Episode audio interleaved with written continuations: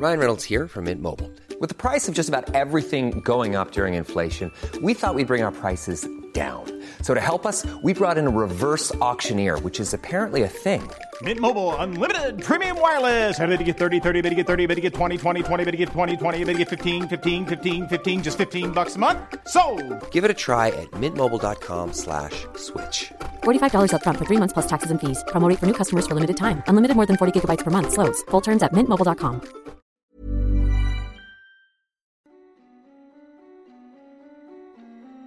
Hej och välkommen till Skräckstunden. En podcast för dig som älskar skräck.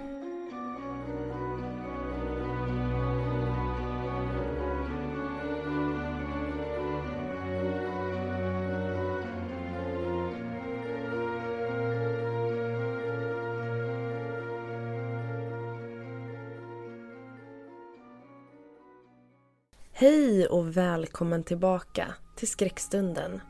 Jag vill bara börja med att säga att jag hoppas att ni är överseende med min lite förkylda ton. Men jag hoppas att ni blir glada att det i alla fall kommer nya avsnitt nu.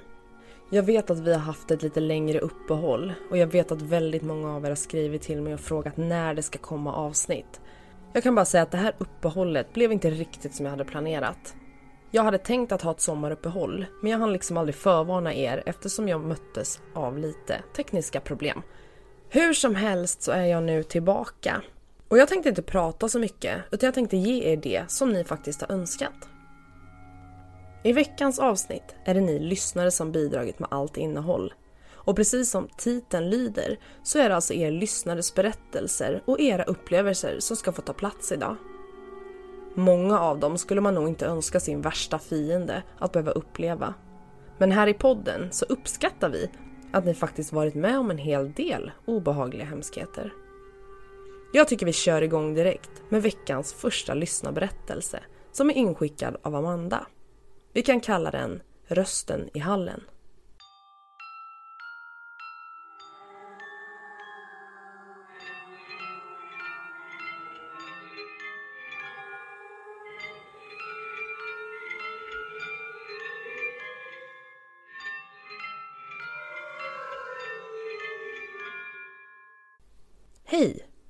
Först så vill jag bara säga att jag verkligen älskar din podd. Skräck är min stora hobby och det finns inget som är bättre än att ligga och lyssna på läskiga berättelser medan man äter någonting gott. I alla fall så ska jag berätta om någonting väldigt läskigt och underligt som hände mig för några år sedan. Det var en solig förmiddag och jag, min mamma och min moster satt i köket och pratade och fikade medan vi väntade på att min lilla syster Matilda skulle komma hem. Mina två hundar satt också i köket med oss och de brukar såklart reagera om de hör att någon i familjen kommer hem. Helt plötsligt så springer de fort till hallen och jag trodde ju såklart att min syrra hade kommit hem för jag hörde nämligen hennes röst i hallen. Hon sa Hej Melker. Det är min ena hund som heter det och jag hörde att min mamma sa Kommer inte Matilda snart? Jag svarade Men hon är ju här. Jag hörde hennes röst i hallen. Mamma sa Nej, om hon hade kommit så hade vi ju hört dörren slå igen och hundarna hade ju börjat skälla. Jag fick rysningar i hela kroppen för jag vet att jag inte drömde eller var inne i andra tankar. Det kändes så verkligt och jag hörde verkligen den där rösten i hallen på riktigt. Än idag så kan jag inte sluta tänka på den där obehagliga händelsen. Eftersom min syrra inte hade kommit hem än vem var det då som sa hej Melker med min syrras röst? Och varför sprang hundarna glada och helt vilda till hallen? Med vänliga hälsningar, Amanda.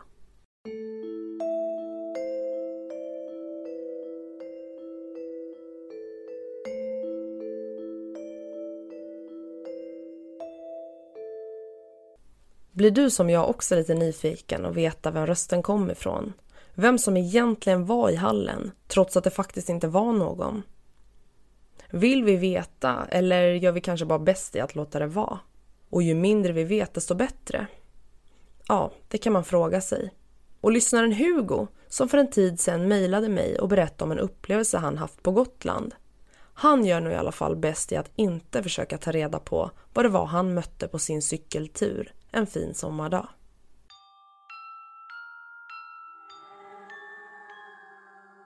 Hej skräckstunden!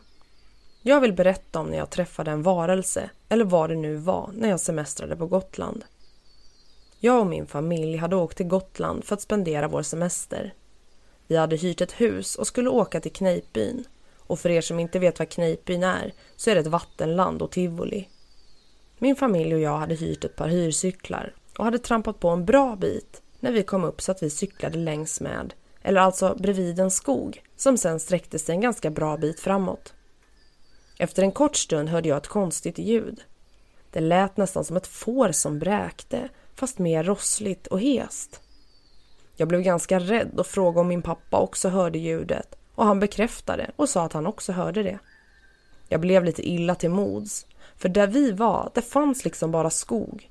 Inga beteshagar eller liknande, så det kändes konstigt att vi skulle kunna höra får. Efter en liten stund kände jag för att cykla på lite fortare och åkte därför en bit i förväg. Det var då, när jag tittade in mot skogen, som jag såg någonting som fick mitt blod att frysa till is. En bit in i skogen såg jag någonting som liknade en skugga. Men det var inte en skugga utan mer som en suddig och oklar skepnad av någonting som jag än idag inte kan förklara. Den var ungefär lika stor som en vuxen man men kroppen var hårig och den hade omänskligt långa ben. Det konstiga var att varelsen liksom sprang bredvid cykeln.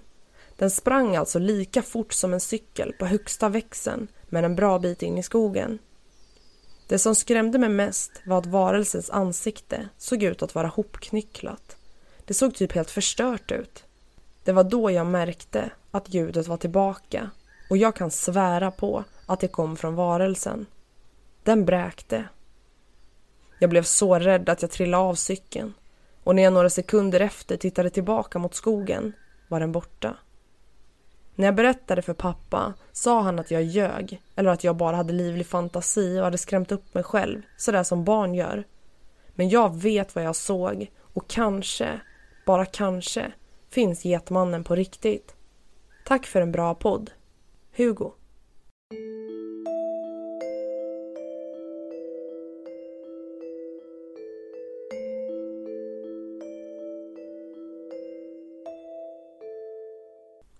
För det första så vill jag tacka för att ni som skriver in delar med er, men också för att ni skriver så fina ord om podden. Ni ska veta att jag tackar och det ödmjukaste för alla fina ord som ni skriver till mig vecka efter vecka. Och vad det gäller Hugos historia, jag vet att ganska många har delade meningar om huruvida Getmannen finns eller liknande. Och med tanke på Hugos berättelse, vem vet? Han vet vad han såg, oavsett vad andra säger och jag önskar verkligen inte att det vore jag på den där cykeln. För antagligen så hade jag troligen trampat fortfarande. Men med tanke på Getmannen, jag vet att vi har fördjupat oss i Getmannen i ett speciellt avsnitt innan. Men med tanke på Hugos historia så vill jag att ni ska få ta del av ett lite kortare ljudklipp. Kanske var det någonting sånt här som Hugo hörde. Lyssna riktigt noga.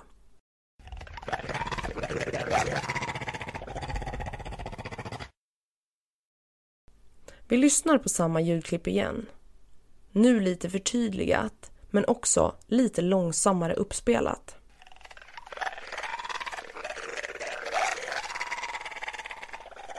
Vad är det ni hör när ni hör det här ljudet?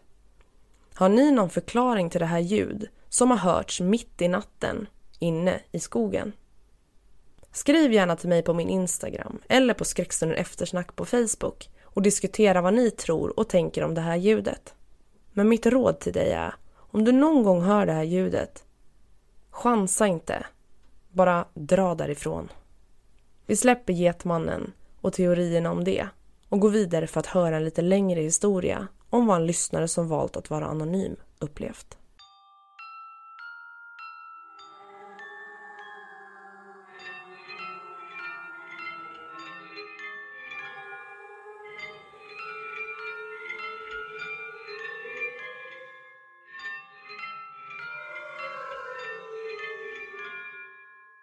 Hej! Jag tänkte berätta en sann historia som du kanske skulle vara intresserad av att ta med i din podd.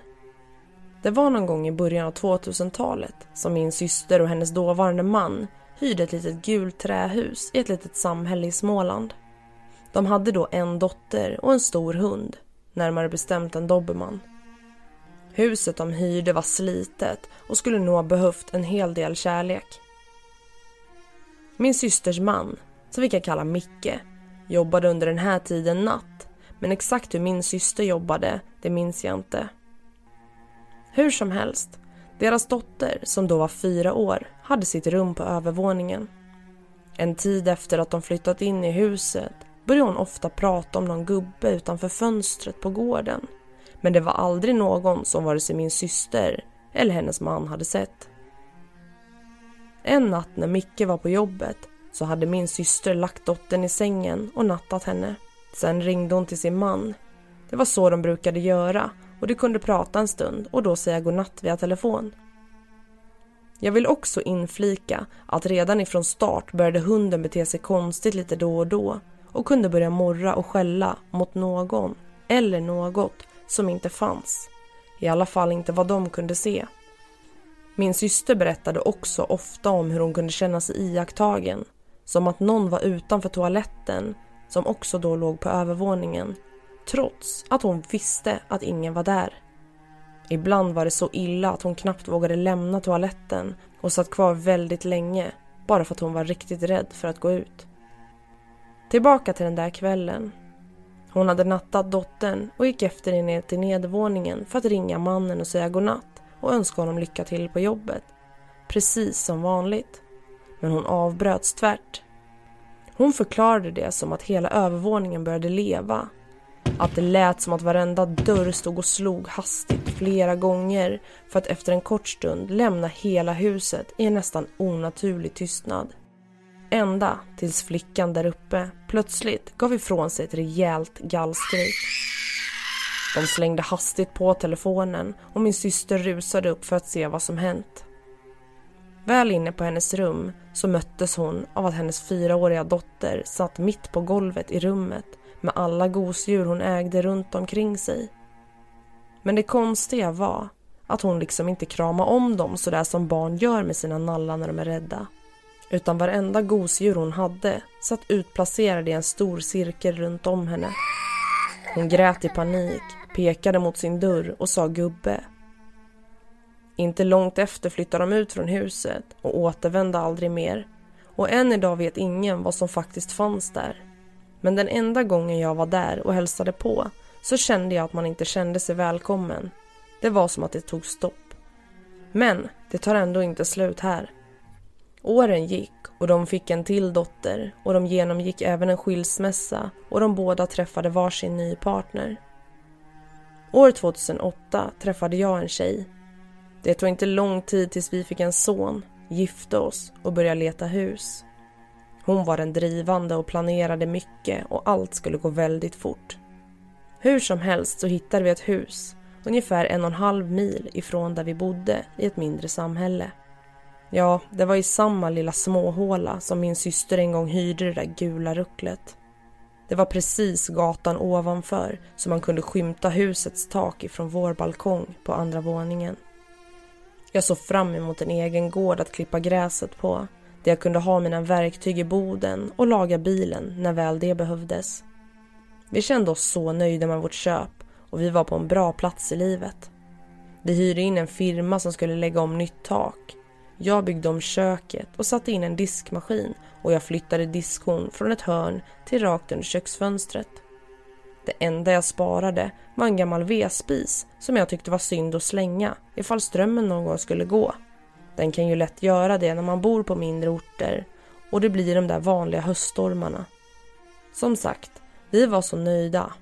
Men även i det här huset började det hända konstiga saker. Det var mest konstiga och helt oförklarliga ljud. Och ibland kunde jag vakna av att någonting small mitt i natten. Men det var ändå ingenting emot de monster som befann sig i källaren. Jag läste lite om dem och fick fram att en husspindel kunde bli ungefär 7 cm från ben till ben. 7 cm. Det räckte inte med den besten jag såg, som lätt hade täckt min handflata. Jag har en extrem spindelfobi och att en spindel på gissningsvis 10 cm befann sig där gjorde att jag till slut vägrade gå ner. Jag börjar hata mitt eget hus och drömmen om en liten gårdsidyll börjar gå i spillror. Det blev för mycket. Nu kanske du tycker att det bara är en spindel men kombinationen av allting blev för mycket. En frusen morgon gick jag ner för att elda i vedspisen. Jag la in ved och tidningspapper i botten, tände på och tänkte att om huset hade brunnit ner så hade det inte varit hela världen för då hade i alla fall inte T-Rex-spindlarna där nere klarat sig. Jag smällde igen luckan till spisen och det var då det slog mig. Ljudet. Det lät väldigt bekant. Precis det där ljudet hade jag hört förut.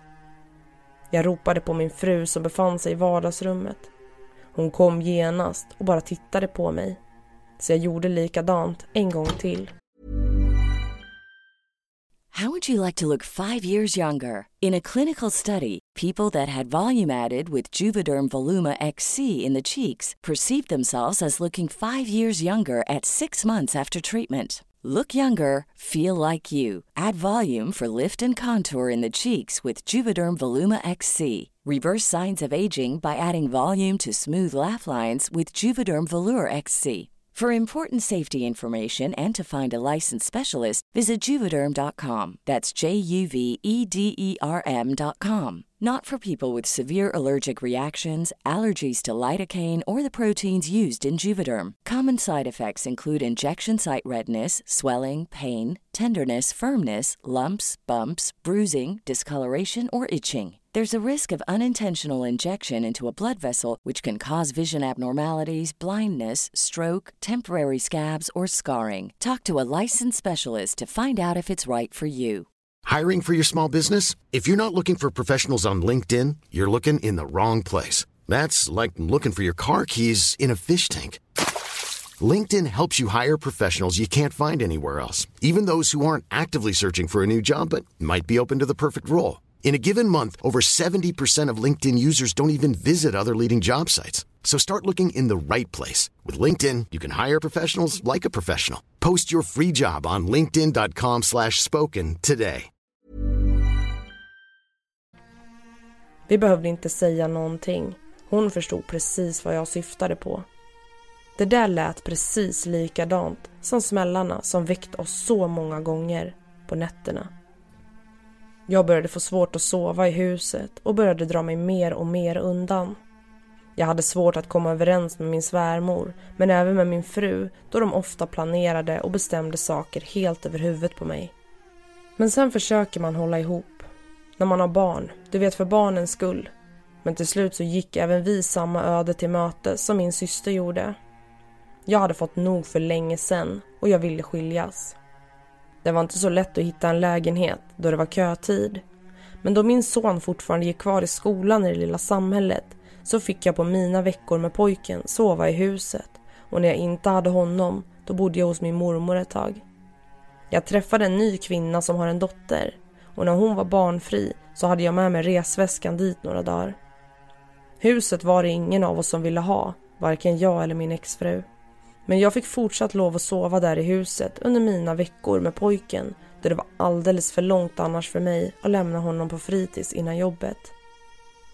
Tjejen jag träffade visade sig vara medial och kunde då känna av energier på människor, djur men även platser.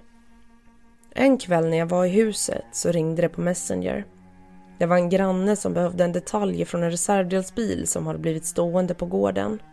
Det var mörkt ute och när han väl kom och knackade på tog jag på mig skor och jacka och vi gick bort till bilen där jag även hade lite verktyg som behövdes. Vi fällde baksätet och efter ungefär fem minuter var det klart. Vi stod kvar och pratade en stund när jag plötsligt vände mig ner mot boden som sett ifrån där vi stod var längst ner på gården. Det står en man där. Nej, det är bara en skugga. Jag hörde inte längre vad grannen sa utan stelnade till i hela kroppen. Jag frågade om han inte såg det, men det gjorde han inte. Boden var röd och hade tre stycken svarta dörrar. Jag såg figuren emellan ett par av dörrarna och han vända mig snabbt åt andra hållet, ut mot vägen och gatubelysningen där. Inte en människa i närheten. Det var alltså inte en skugga som kan ha kommit därifrån. När jag vände mig tillbaka var den borta igen. Men där kom den igen. Den tycktes sväva fram längs med boden. Och anledningen till att den tycktes försvinna var att den passerade en av de svarta dörrarna och då såg man den inte. Men när den fortsatte förbi den röda panelen så kunde jag se den igen. Gissningsvis var den ungefär 170 cm lång, ungefär som mig. Den fortsatte bara vidare i samma riktning och där bordens hörn var slut fortsatte istället en häck och det var då jag inte längre kunde se den märkliga skepnaden. Ingen person kunde gått där och bara försvunnit upp i rök då det inte fanns någonting att ta vägen på grund av inhägnaden av häcken som befann sig runt hela gården. Vi letade men hittade inget spår efter det och till sist skildes vi åt och jag ringde till tjejen för att berätta om den märkliga händelsen. Hon fick då direkt upp att det var en man som kom från ett gult hus precis i närheten. Detta är inget som jag sagt till henne och hon hade inte ens varit i det här huset som jag bodde i eller fått någon som helst information om det gula huset som min syster tidigare bodde i. Och det var exakt från det hållet som skuggan kom. Min tjej har åtminstone varnat mig för att jag kommer att få se mer konstigt när jag är med henne. Och hon hade helt rätt. Jag har upplevt och sett mycket obegripligt sedan dess. Idag har vi flyttat ihop och har en liten flicka på ett år.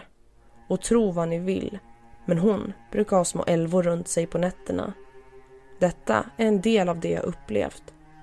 Med vänliga hälsningar, Anonym.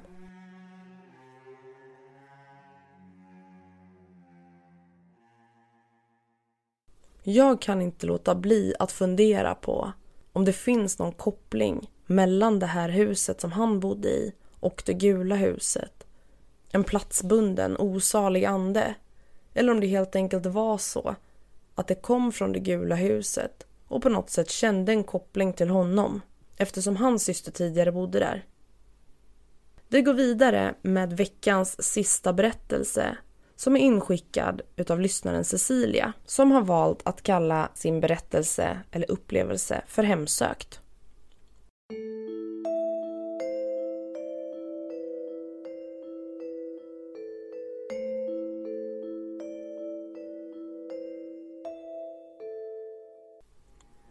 Mitt livs hittills märkligaste och mest skrämmande upplevelse inträffade när jag hade bott i min egen första lägenhet i ungefär fyra månader.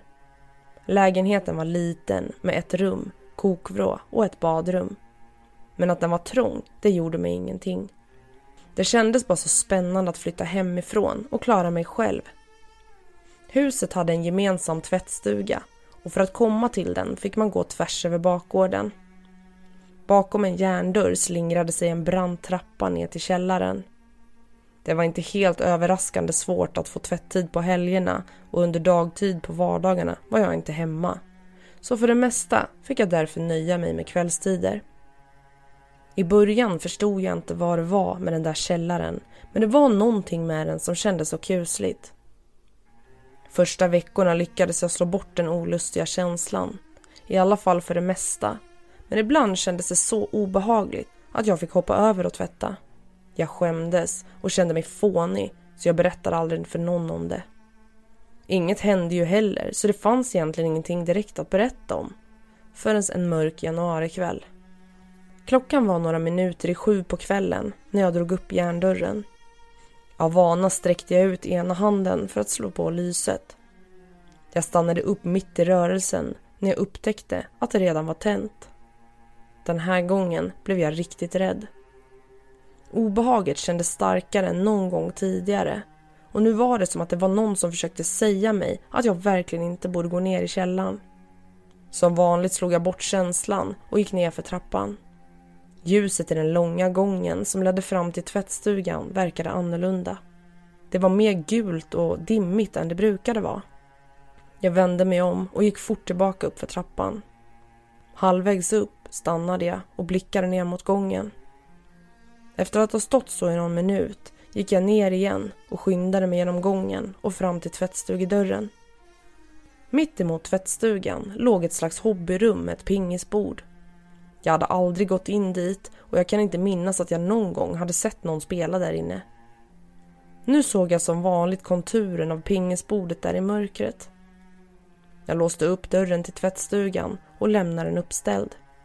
I samma stund som jag ställde ifrån mig kassen med smutstvätt så hörde jag ett ljud. Jag stod tyst en stund och lyssnade. Klick, klack lät det. Som att några slog en pingisboll mellan sig. Sakta smög jag fram till dörröppningen och tittade mot hobbyrummet. Dörren dit hade dragits igen. Jag tänkte att det måste vara några grannar som har gått ner för att spela men ändå kändes det som att något inte stämde. Jag tog mod till mig och gick fram till hobbyrummets dörr. Dörren gnällde till när jag öppnade den och det var som att jag frös till is. Mitt hjärta slog så hårt att jag knappt kunde andas. Rummet var lika tyst och mörkt som när jag hade kommit ner. En dörr slog igen bakom mig. Med ett ryck vände jag mig om och upptäckte att dörren in till tvättstugan nu var stängd. Jag smög fram till den. Där inne hördes ljudet från en av tvättmaskinerna. Handen darrade när jag långsamt tryckte ner handtaget och drog upp dörren. Taklampans ljus där inne såg ut som att det hade vridits ner med en dimmer. En av maskinerna gick på full fart på centrifugering och på bänken där inne stod min kasse med smutstvätt helt orörd. Utan att tänka rusade jag in. Jag ryckte åt mig kassen och sprang genom gången tillbaka till källartrappan. Ute på bakgården tog jag några djupa andetag i den kalla luften. Jag gick fram till tvättstugans lilla fyrkantiga fönster och där nere såg jag hur båda maskinerna stod stilla med luckorna öppna och ljuset i taket lyser starkt igen. Huttrande blev jag stående en stund. Hade jag bara inbillat mig allt? Hur som helst var jag alltför uppskrämd för att gå ner till tvättstugan igen. Så jag vände mig om och gick mot porten in från bakgården. Med en hastig knyck drog jag upp tvättkassens tygremmar som höll på att glida ner från axeln. Det var då jag fick syn på mitt lägenhetsfönster och ryckte till. Lampan, som jag hade lämnat tänd, var nu släckt. Kylan trängde in under min tröja. Flera gånger följde jag med blicken raden av fönster på tredje våningen och det var ingen tvekan. Jag tittade på rätt fönster. Jag velade en stund vart jag skulle ta vägen. Men till slut gick jag fram och drog upp porten. Lyset i farstun hade slocknat och trevande tog jag mig fram till knappen. Farstun lystes upp och jag fortsatte fram till hissen. Magen värkte av rädsla när hissen med ett litet ryck stannade på tredje våningsplanet. Jag kunde knappt hålla handen tillräckligt stilla för att låsa upp dörren. Men när jag till slut lyckades öppna öppnade jag försiktigt men stod kvar ute i farstun. Jag stirrade in i den mörka lägenheten och huden knottrades på mina armar. Någonstans inom mig hade jag hoppats på att det skulle visa sig att jag trots allt hade tittat på fel fönster. Jag tände lampan i hallen och klev in. Det var nästan så att jag höll andan när jag fortsatte in i rummet. Där tände jag bordslampan och allt såg ut precis som vanligt. Jag gick tillbaka och stängde dörren till lägenheten. Efter den kvällen vågade jag mig inte ner till tvättstugan på flera månader utan tvättade hemma hos mina föräldrar. Om nätterna sov jag med alla lampor tända och varje morgon var jag livrädd att någon av dem skulle vara släckt. Men efter ett tag började min upplevelse kännas så avlägsen att den knappt längre kändes verklig. Jag började tänka att jag kanske bara hade varit trött den där kvällen. Jag började fundera på att våga mig ner och tvätta där igen. Och då samma kväll som jag hade samlat mod för att gå ner och boka tvättid så hände det. Ljuset från lampan på bordet framkallade skuggor på väggen precis framför mig. Bredvid min egen skugga fanns det en till siluett av en människa. Min hand skakade när jag med blicken riktad mot väggen började ta på allt runt omkring mig. Bordet, traven med böcker och blomkrukan. Men hur jag än flyttade handen hamnade den inte på skuggfiguren. Jag började svettas och stirrade på det oförklarliga gråa partiet på väggen. Kanske var det ingen skugga utan en missfärgning i gamla tapeten. Innerst inne visste jag att det inte kunde vara det. Då skulle det ha synts även på dagen och jag skulle utan tvekan ha lagt märke till det. Efter någon minut tonade skuggan sakta bort. Nu började jag sitta med taklampan tänd på kvällarna. På så sätt blev det färre skuggor. Vid läggdags utförde jag noga planerad ritual för att försöka undvika att se några skuggor. Först såg jag till att gardinerna var ordentligt fördragna så att inget ljus från gatan sipprade in. Sen kunde jag släcka taklampan och skynda mig ner i sängen. Inte för att jag lyckades få särskilt mycket sömn. Så där höll det på i flera månader innan jag återigen började slappna av. Jag vågade till sist börja använda tvättstugan igen. Nu hade den oförklarliga obehagskänslan där nere i källaren försvunnit. Den märkliga skuggan såg jag heller aldrig till igen. Nu är det länge sedan jag flyttade därifrån men det händer att jag går förbi huset och ibland undrar jag om någon annan av de boende också haft liknande upplevelser.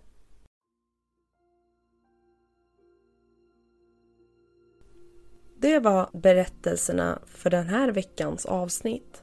Och jag hoppas att ni har orkat stå ut med min något nasala och lite förkylda stämma.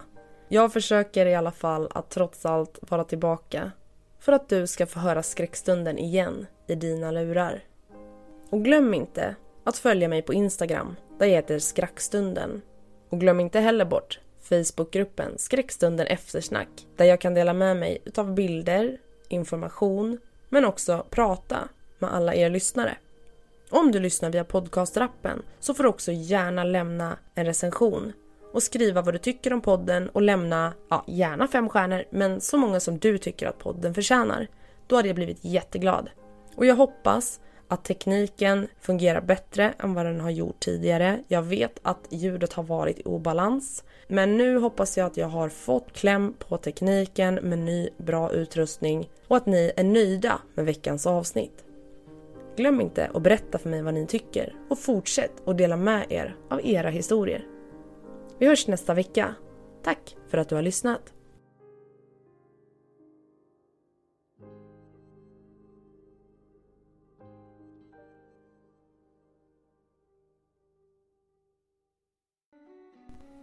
Du har lyssnat på Skräckstunden. En podcast som får ditt blod att frysa till is. Ha en fin vecka så hörs vi snart igen.